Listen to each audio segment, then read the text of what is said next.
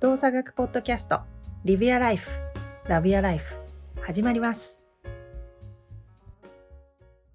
はい皆さんこんにちは動作学ポッドキャストスタートいたします本日もサンディエゴより川尻龍世界のどこかから大下太一そして京都から山本邦子でお送りいたしますお二人お元気でしょうか？はい、元気でやっております。元気です。はい。だいぶ春の気配がしてきた日本でございますが、お二人のいるところはどうでしょうか？ああ、まあまあまあかな。先週ちょっと寒くて山の方は雪が降ったけど、うーん。だから昨日のお休みの日は娘を連れて雪遊びへ。えー、どんな雪質なの？ジャリジャリ？あまあまあ、もうもう降って、んあの、数日経ってるから結構ジャリジャリ。一回溶けて、えー溶けて固まってみたいな。はいはい。うん。でもそんな感じ。でもまあまあぐらいかな。で、基本的には20度ぐらい？にえ20度、え、摂氏20度？いやそうそう、摂氏、摂氏。今今はね、今はね、先週は寒くて、それが、えっ、と、もう8度とかになったけど、一緒。2日ぐら。はいいはい。その時山あーそれが上がってきた。そう、雪が降ったけど、そんな感じですよ。うーん。太一さんのところは？今みんあなー一応北半球だもんね、全員ね。あ、そうですね。僕今、あの、ちょっとヨーロッパの南の方にいるんですけど、あの、暖かいですよ。20度？いや、いやそそんな、あの、やっぱ冬なんであれですけど、ただ、あの、日中は、あー半袖でも問題ないかなと思います。へえ結構高いね。え、緯度的には一番北極に近い人は誰？太一？私？いやいやいやいや。言うても大使でしょ。太一かな？太一か。ちょっと上か。日本より。りゅうくんが一番南半球に僕が一番南じゃない、うん、だから一番暖かい人で、いやいや、え、日本の方があれなんじゃないですか？日本の方が北ヨーロッパで結構高い高いよ。緯度は高めなイメージ。地球儀を持ってこよやっぱに日本、いや、にあー、微妙、日本、場所によりますね、これは。う。私が持ってる地球儀から行くと、ああ、同じぐらいだね。ほぼほぼ。ね。ほぼ同じぐらい。ほぼ横スライド的な感じ。うんあ、でもね、あれだよ。新潟とかそのあたりと同じライン上にいるよ。まあ日本はね、日本はね、縦長やからね。東京の方がちょっと南。そしてサンディエゴはもうちょっと南だね。えー、面白いね。こうやって立体的にちょっと横な横流れで見ると。面白い。また見えない視点がわかるよね。そうだね。しかもあれ、あの地球儀ってさ、大体こう斜めになってるけど、軸がこうだから、この通りにつけてあるんだよね、きっとね。そうそうよ、そうよ。だから、そう考えると、長まあ、こう傾いてるからね。ね、地軸が、地軸っていうのは何？何何軸っていうのはあれ？自転軸じゃない。あ、そう、自転軸。うんもうそのあたりの言葉が私はもうなさすぎ。えー、ってこことは、どう、どういうこと？太陽と月が、これあれだね、立体的にもうちょっとこういう宇宙をもう一回見ないと、なんとなくお分かったつもりになっていることが多いね。中中学生ぐらいの時のなんか理科の授業かなんかに戻らなかった。ああ、もう全然聞いてなかったね。でもそう考えると、あの、中学校ぐらいの理科とか、その辺のあれ、めっちゃ今となってみると、ちゃんとやっときゃよかったなと思いますめっちゃある、めっちゃある。もありますよねう、。ある。なんかほんま高校の時、中学の時とか、ほんまもうなんかこんなんいらんやんと思ってたことって、今考えたら知ってたよかったなってことめっちゃあるもん、ほんま。そうだね。ちゃんとあの時理解しといたら、だいぶ今のなんか理解が変わったなと思うものは多々ある。それは思特に理数とか私大嫌いだったから、一番やってなかったやつを一番今必要としてるっていう。うわ。まあめねち、ゃくちゃ。今更頑張って勉強してたりしてると、やっときゃよかったなって思うよね。まあね。まあでもまあ、あの頃には。なんだろうね。あの頃にはね、あの頃でまたね、いろいろ、あの、あったからね、大切なものがね、他にあったから、しょう違がない。った大切なものがあの時期にはあったから、まあなんだけどさ。そういやでも、あの、あの頃に、あの、本当に、例えば農業だったら農業でめっちゃやってる人とか、うんあの、まあ、宇宙のことやってるんだったら、その宇宙のことでめっちゃやってる人とかの話を聞いたら僕変わってたと思うんですよ。うんうんうん。そうだから、そういう授業が、あの、まあ義務教育の中にあっても面白いかなとは僕は思いますよ。そうだね。なんていうか、ああいう時期にさ、こう、その分野ですごい楽しそうに仕事をしてる人に出会うって大事かもね。うん。いや、もうまさにまさに。おと大人がさ、なんか楽しそうにしてるのって、なんかあんま見た記憶がなくて、小中高の頃って。確かなんか社会人、なんか満員電車みたいな。あさこうなんねんなみたいなサラリーマンで、俺はもうその社会の歯車になるのが嫌やったから、こんな風になったんやけど、に。うん。もう満員電車が絶対嫌っていうのが俺の中であって、でもそういう時にこう、楽しく仕事をしてる大人の話を聞くって、なんかものすごいなんか大事なんかもね、本当に。うん。昔は少なかったもんね。そういう、なんだろう、こう、活躍して、第一線で活躍してる人がお話ししてくれますとか、ねこうこういう職業の人が今日は皆さんと、あの、ね、質問に答えてくれますみたいなのって、非常に稀だったよね。自分から行かないと、多分いい行くことも、行ってもあったのかな、そんなの。どうなんだろう。まあ、今の方があるやろね。今の方があるやろね。今はね、YouTube もそうだし、オンラインでとか、いろんな形、インスタもそうだけど、いろんな形で、いろんな職業の人たちが答えてくれたりとか、特に去年のね、コロナがスタートしてオンラインになった時に、小中学生の質問に答えますとか、高校生に向けてとかって結構あったじゃん。うんうんうんあれは将来の方向性を大きく変えれるぐらいのインパクトはあるよね。うん。いや、あるよ、あるよ。それは本当あるよ。だって私たち大人が聞いてもなんかワクワクするような人たちって結構いるいるでしょ？いろいろなんかわーみたいな、私もなんかできる気がするみたいな、この年になっても思わされるような素晴らしい人たちが世の中たくさんいるから、子供たちなんてもう本当想像の塊だからもっとワクワクするんじゃないかなと思うね。そうなんかだからああいう時代の時にこうなんか大人になるって楽しいぜ世界って面白いぜっていうのをさ、もっともっとこう伝えれる人と触れ合うって多分すごい大事なことなんだよね。うん、そうね。つまんない顔してないでね。そうそうそうそう。毎日がなんかもうやりたいことがいっぱいで時間なくてどうしようって言ってる大人が一人でも周りにいると子供たちはきっとワクワクできるだろうね。そうやね、そうやね。早く大人になりたいって。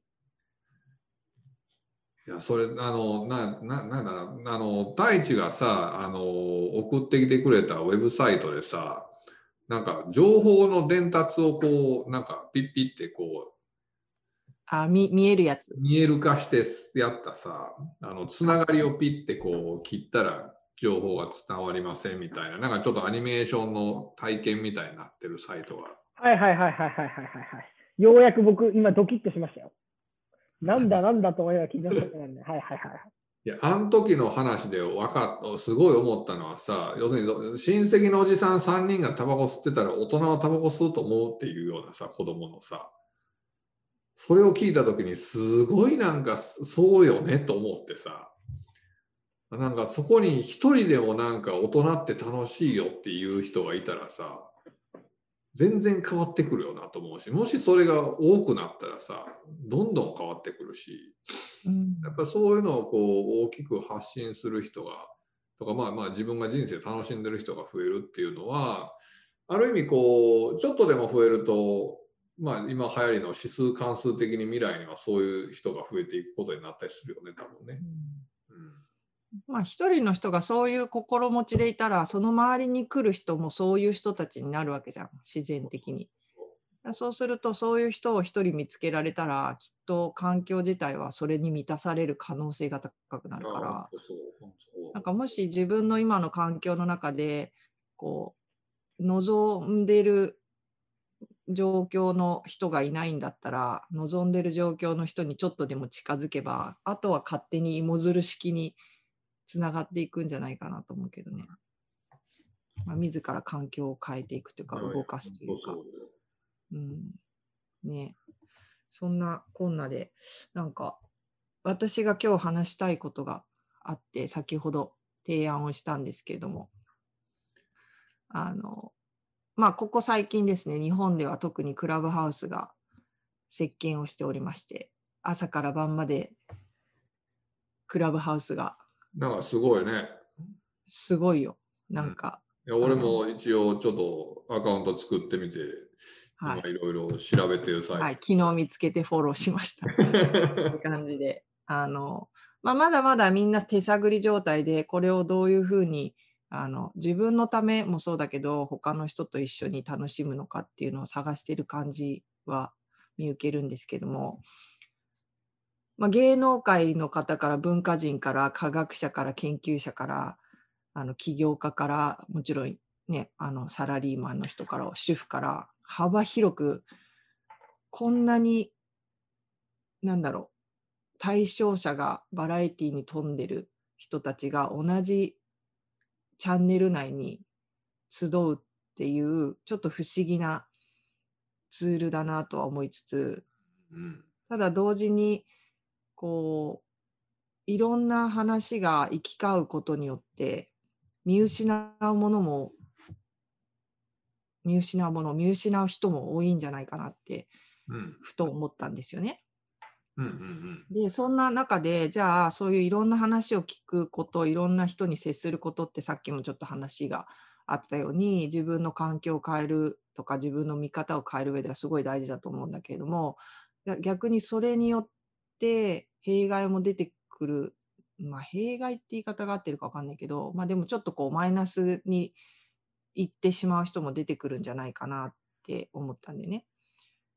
でそこでなんかりゅうくんとかは自分が大切と思ってるものをどういうふうにこう見極めてるというかどうやって大切なものを見つけながらここまで来たのかなってふと思ったんだよね。大切なものの見つけ方。うん。まあでも今の話聞いてて思うのは結局のところこうクラブハウスとかまあまあ新しいからちょっとこうねわーってなってるけど結局そういう問題って SNS 全般に多分あってうんその Facebook からそうやし何から結局情報がバーンっていっぱい出てきててでその中で自分の中の大切なものとそうじゃないものをちゃんと取捨選択できるかって多分本当我々のなこう高校生大学生とかの時代ってここまでこう情報がもうえらいことになってないからあのそれほどなんやろ気にしする必要なかったまた新しい能力というか。ってなった時にいや僕が一番大事にしてるのは結局はそのなんやろなこうまあ、じ自分がどう思うかっていうのはすごい大事よね。うんその人がどう思うかじゃなくて自分がワクワクするとか自分の僕はそれを感性って言うんだけど自分の感性がいいっていうものはいいんだっていうことをすごい大切にしとかないとそのなんやろ人によってそれをこう人がいいと思うからいいじゃなくてその自分がその話を聞いていいなと思えばいいしっていうところはすごいだ自分をちゃんと知るっていうことというか見るっていうことというかその自分の感性をちゃんとこう知るっていうところはすごい大事だと思っててまあ人なんでかっていうと僕がそうじゃなかったのですごい周りが言ういいものとかすごいものっていうところを軸にものを考えてた時代が僕は長いのでそうなるとへ思われへんやろ。ー えー、なんか、えー、えどうやってその今のまあちょっと話を振り返ると、うん。その自分の感性を持ってその何かを選択するって多分意味不明な人もたくさんいると思うんだよね。自分がいいと思うものとか、自分がワクワクするもので物事を選んだらいいよって言われてたところで、それってどうやったらできるのっていう、まずそこの疑問にぶち当たる人がいいる気がするんだけど、それを、いわゆる、りゅうくんは以前はそうだったってことでね、どうやってその自分の判断とか自分の価値観、感性で物事を選択するができない自分で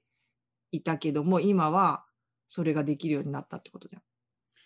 そうね、そうそうそう、僕はそのこう変化を自分自身でけせあの経験した人やと自分では思う。どどういう、何が変化を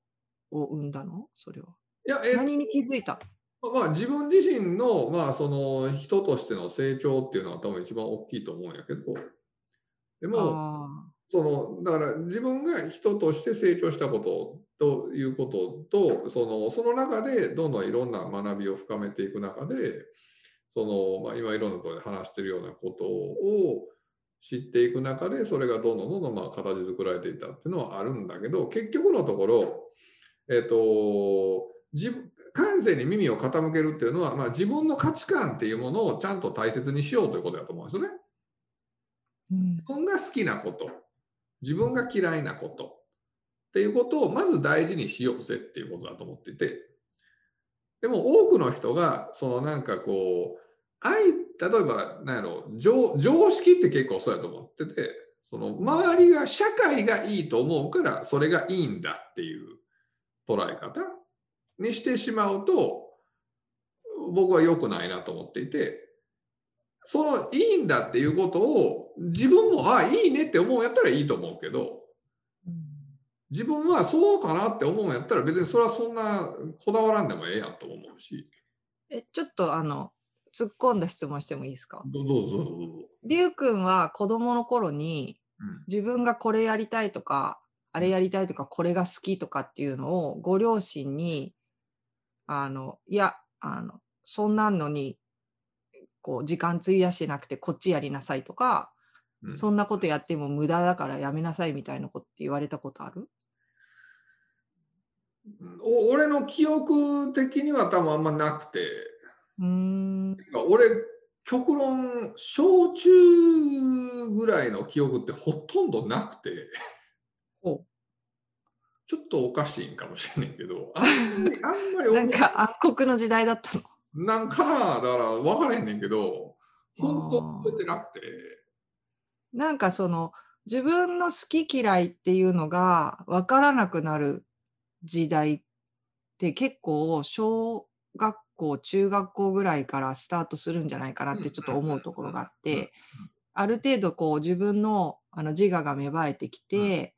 ね、自分の好きなお友達だったりとか一緒にいて楽しいお友達だったりとかこうやりたいこと気になることってあるけどでもまあ一番身近にいる親がまずそんなことしてないでとかそんなこと付き合っちゃダメとか、まあ、今の時代ちょっとわかんないけど私たちの子供の頃ってやっぱりそういうのってあったと思うんでね。あのお家のことを遊んじゃいけませんとかあの、まあ、私はのうちの親はあのねそんなこと言う人じゃなかったけどでも友達の話を聞いてるとそういうのはやっぱり耳にしたしこれ本当はこれやりたいんだけど親がダメって言ったからごめんみたいなのって結構あったと思うんでね。でその段階で私の好きっていうものを私が好きだからやりたいを周りが否定するわけじゃん。うん。そんなのよりこっちしなさいって。その段階でそのシンプルに自分の好き嫌いで物事を決めることに対してのあのハードルというかそれがいけないんじゃないかって思っちゃう子それを学ぶんじゃないかなと思うんだよね子供時代に。うんそうするとその子たちが大きくなった時に自分の感性で好きで嫌いで楽しいでって選択していいって言われてもそれをしてこなかったからどうしたらいいか分かんなくなるんじゃないかなと思うんだけいやいや、あのーその通りだと思っていて、で、子供って基本、あのちっちゃい子って基本自分の好き嫌いで思いっきり来るじゃない。ど。うん嫌なもんは嫌やし、好きなもんは好きやし。で、えっと、僕はそのまま進むことがいいとは思ってなくて、うんある種、小中高とかの時に、そのそれがなかなかうまくいかないとかまたその社会という他人他者というもののこのコネクションがどんどん深まる中で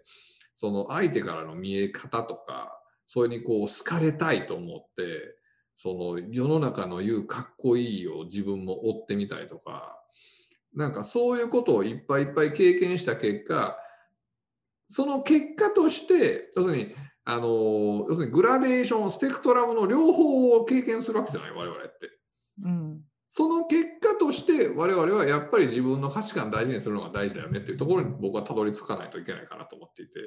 うん。だからそのずーっとそれができるからいいかって言われるとそうそれができない時代があったからこそそれができる素晴らしさと大切さを知るっていうところはあると思うから。うん。だからまあ小中高でそういうことがありました。まああるよあるよ。そらありますありますただそれが僕は一概に悪いとも思ってなくてただそれを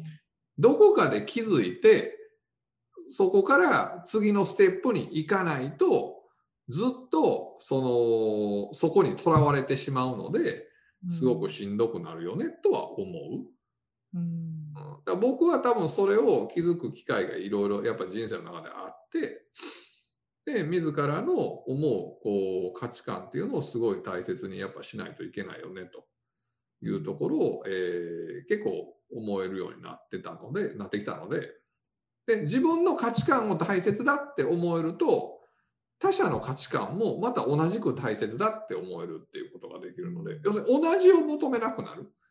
多様だよねって、うん、そこに、えー、と合ってるとか間違ってるとかっていう正解っていうところのラインを引かなくなるのであなたはそうだよね俺はこうだよねっていうところが、えーそれをそれでちゃんとリスペクトできるっていうところにはたどり着いてくるのかなとは思うので。愛知さん、ちょっと一瞬、地球の奥に落ちていましたけども、復活してきて、すみません、電波、電波が状況が悪く切れてしまいました。はい。なんか今のその大切なものの見つけ方でどうやっって大切なものを見つけてきたかっていう話をしてたんだけど、りゅうくんは自分のこう好きとかその感性で選んできた中で大切なものっていうのがちょっとずつこう見つ見えてきた、見つかってきたっていう話をしてたんだけど、太一さんは自分にとって大切なものっていうのはどうやって気づいたの？気づくってあの、アウェアの気づくね。あでも、まあ、前にも話したと思うんですけど、なんていうんですかね、僕は、あの、その、例えば誰か人を好きになるときって理由ないじゃないですか。うん。理由ないじゃないですか、本当に。で、後付け的に、あの、あ顔が可愛いからとか、いろいろありますよね。いろいろ後付け的にね。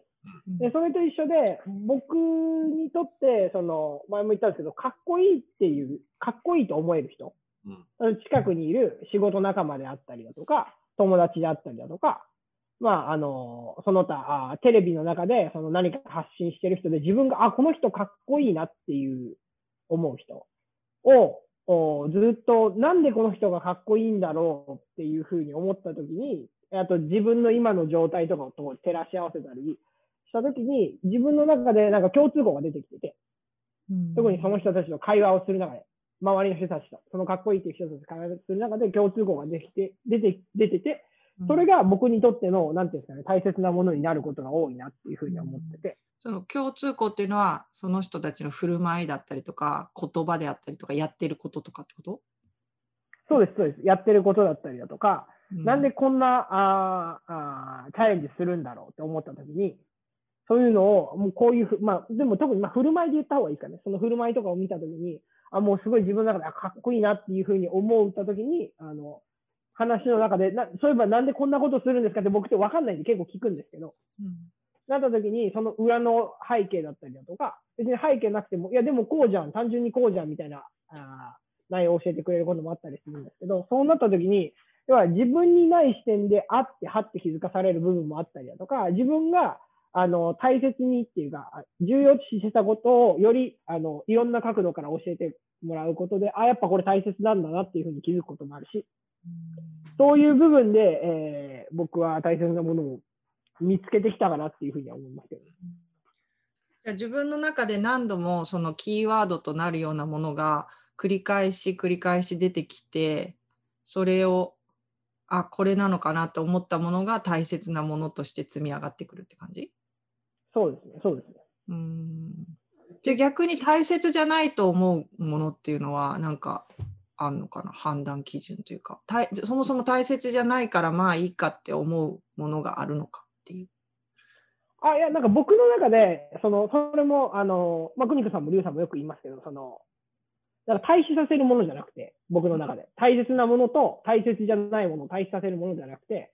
大切なものって、その中で自分が気づいて、あの、なんていうんですかね、ポイントとして置くものじゃないですか。うんで、それ以外のものが別に大切じゃないっていうわけじゃなくて、単純に、えー大切なものとして取ってるけど、別にそれ以外のものは僕は大切じゃないとは思わないので、うん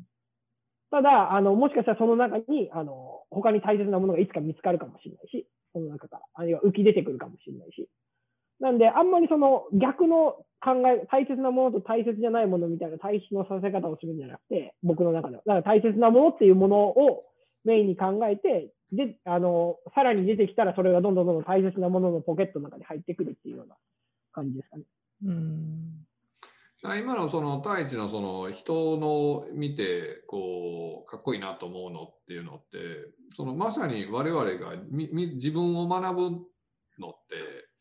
自分が何が大切でまあクリムさんに大切じゃないとかっていうところを学ぶのってもう他者を使うしか僕はないと思っていて。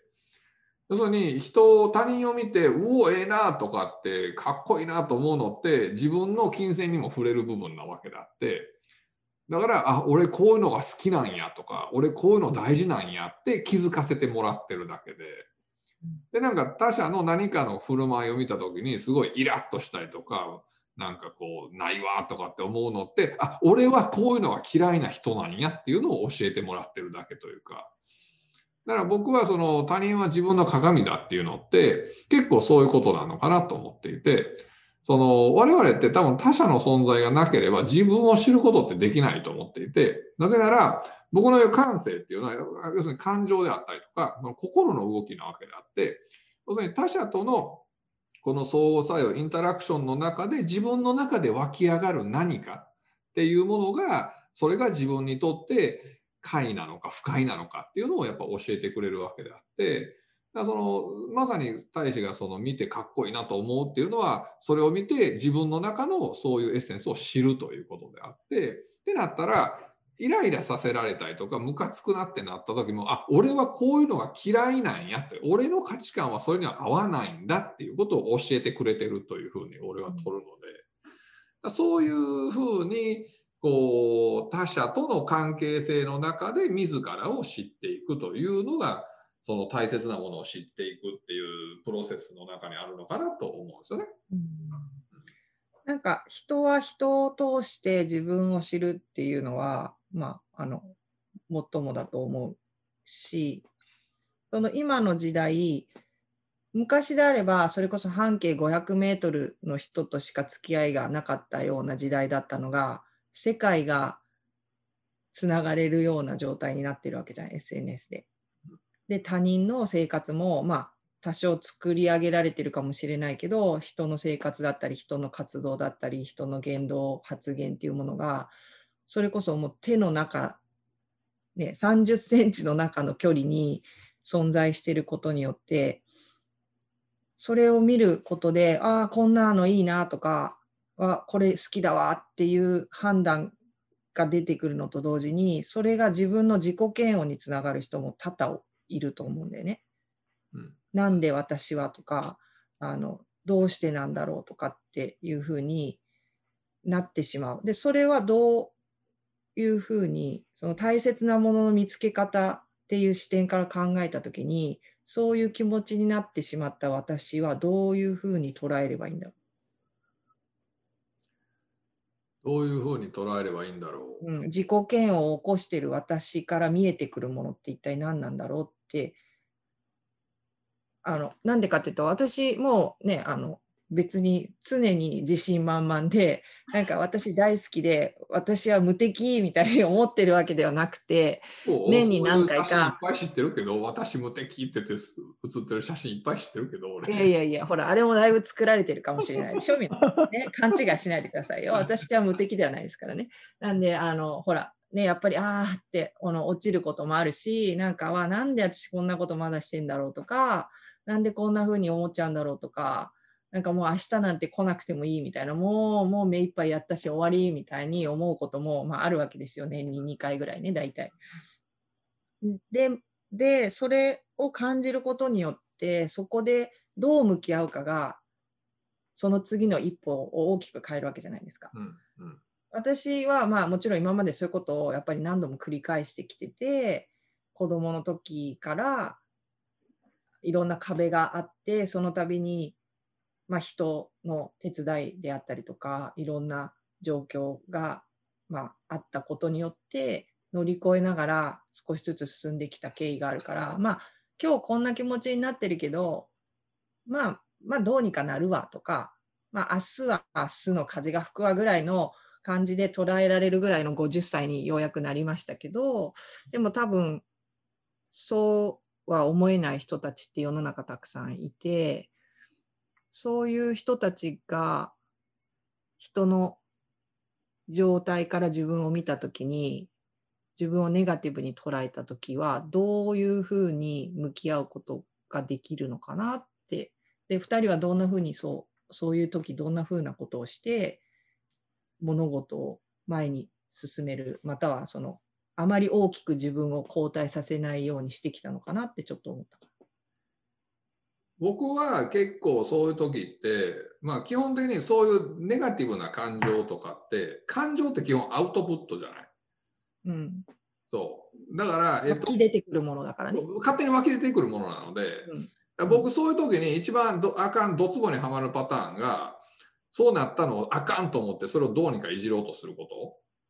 どうにあか変えようとして、なんかいろいろこうかな、あかなっていろいろすること。お僕それ完全にドツボやと思ってて、あ、うん、そんなことするからおかしいので、だって出てくるもんしゃあないやん、そんな。うん、そう出てくるもんはしゃあないなっていうことで、ひとまず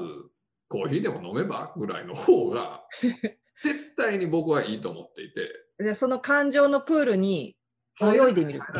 そう、もうそれ。泳がないのそれ。こう浮いてみる。だだから、もう出てくるもんはしゃあないやん。湧き出てくんねんから。さ止めようとするからまたブシューンって出てくるだけで、それをもう湧きだ湧か出しとったらええやん。もうしゃあないやん。出てくんねん。あそれを否定するということが、自らのシステムが今の状況のインプットプロセスの結果出たものを否定するので、これはすごい悪循環に陥るので。ーなん？でなん？なんでなん？なんでなん？って思っちゃいけないってことね。あかんあかんあかん、そんなん。うん。だってそうなんやななんでもそうやなそうやなしゃあないやん。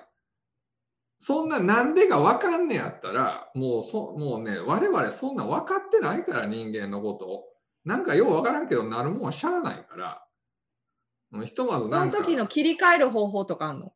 あだ切り替えること自体も僕はそれは人それぞれでいいと思ってて、なんかホッとすることをしたいんじゃないっていうねんな、俺はよく。自分が快適な状況に一回分の持ってなものを何でもいいから、コーヒー飲むでもいいし、でも基本的にはそういう時って大体の脳みそに必要なのは糖質と酸素やから、だからラーメンとチャーハン、ラーメン、チャーハン食べて寝なさいって俺はよく言うんだけど、やだ。ラーメン、チャーハンでは寝ない。基本糖質とって寝ときゃ大体そういうのって変わってくると俺は思ってて、あっていうことは糖質制限してる人はドツボにはまりやすいのかな？そうなんじゃない？もしかしたら。そこら辺誰かデータデータ化してないのかな？まあでもそういうのは、だから僕はそういうふうにすごい思っていて、出てきたネガティブなことをあかんっていうレッテルを貼ってるのは自分やから、そこにあかんっていうレッテルを貼ってぐちゃぐちゃいじり倒すと、はい、ドツボって感じなので、それはそれでしゃあないよ。出さな。うん。でしそんなもんそうやもんっていうのが俺の結構中にあって、うんそれよりはもうなんかちょっとこうホッとするようなことをしっていうふうに俺はよく思う。だから好きな音楽聴いてみたりとか、自然が好きな自然行ってみたりとか、運動好きだったら走ってみたりとか、何でもいいから、なんかそういう自分をちょっとホッとさせるようなことをしていくと、その積み重ねの結果として結構そうやって変わってくるかなと僕は思うけどね。太一さんはなんかこう人の人に接することによって自分がこうフリーズしちゃうというか自分の否定に入りそうな時っていうのはそこからも見えてくるなんか大切なものへの一歩がある気がするんだけどそういう時ってどうしてる？まあ、なんかこれ難しいあれだと思うんですけど、まず最初にあの正解は絶対ないっていうことをまず認識することかなっていうふうには思いましたね。で、あの例えば科学的にこういうやり方が脳にとってもいいし、あのーまあいいだろうっていうふうに、えー出てたとしても、いやそんなのもう、あのこもうとこ特にこの感情系の問題に関しては、あの絶対個人差がすごく大きいので、うん。あの、例えば偉い人が言ってたからとか、そういうものに無理に合わせるんじゃなくて、まあ、いろんな方法を試してみるのがいいのかなっていうふうに個人的にはまず思うっていうのが前提としてあって、うん僕がそれ、僕も結構そういうの多いんですけど、そうなった時は僕は単純にあのもう映画見るとか、もう単純にそういうことですね。もう僕がやる具体的な方は映画見るとか、あとはもうあの、えー、あの、なんですか、あの、えーサバンナの動物の映像を見るとか、YouTube。動物系の映像が多いですかね。だから、あと海の中とか、海の中の映像を見たりして、なんかもう、あ結局、あの、なんかもう、あなんかすごいちっぽけなんだな、人間っていうふうに思いながら、あの、過ごすっていうのが多いかなっていうふうに思う思うんですよね。だからそういうことが結構多い気がします。はい。選択するしかも映画のカテゴリーとかあるの？なんかロマンスを見るとかスリルを見るとかなんかそのあ時の僕、もう、僕映画はもう、ドッカンドッカン系ってもう決まってて、ドッカンドッカン系？はい、あのこれもう僕が、僕が、僕が言う、作ってるあれなんですけど、何プラトーンみたいないや、もう、あの、爆薬がバーンって爆発して、あの、わかりますあの、ダイアクションハード、アクション、アクそうです、アクションムービーです。なんでかっていうと、アクションムービーって、もう主人公が勝つの大体分かってるじゃないですか。ああだから考えなくていいんですよ。なるほどあどんだけ追い込まれても最後勝つんでしょみたいな目線があるわけですよね。で、すごくあのシンプルなんですよ。わかります？だからあの、考える映画じゃなくて、考えなくていいんで、僕、そういう映画大好きなんですよ。へえ。あのじゃあ推理とかはあんまり好きじゃないあのそういう時にあんまり選択しないってことだね？ああそういう映画も好きですけど、そういう時はもう、あの、ドッカンドッカン系です。ドッ。カンドッカあン例えば、あの、本当にダイハードとか、特攻野郎 A チームとか、なんか懐かしいの出てきたねそこうやろう A チームって相当古い古古いよねう。ああ古いです。古いのとか、あと、最近新しいのもあったりするんで。ああそうなんだそう。で、あとはもう本当にジャッキーもの、うんはいはいジャッキーチェーン系を見たりして、あの、すげえなと思いながら、とりあえずもう、どっちが勝つかも大体分かってるし、あの、もうストーリーの構成も、あの、なんていうんですかね、主人公側が若干不利になってからの巻き返しみたいなのも大体もうこの流れなんで、あの、ランボーとかも含めて。ああだから、ああいうの見て、もう僕はもう、あのすっきりするって感じですね。え水戸黄門とか大岡越前越前とかダメなの？いや、み見たことないちょっと試してみます、今度。あれももう決まってるからほら俗に言う完全懲悪者よね。もう分かりやすい、ねはいはいはいもう分かりやすい。だから分かりやすいの僕好きなんで、映画は。だからそういうのでですね。あの多分映画好きの人からしたらもう何言ってんだって話になると思うんですけど、まあでも、そういうのが結構。わかるわ。はい。ああそんな風に映画を見たことなかったな。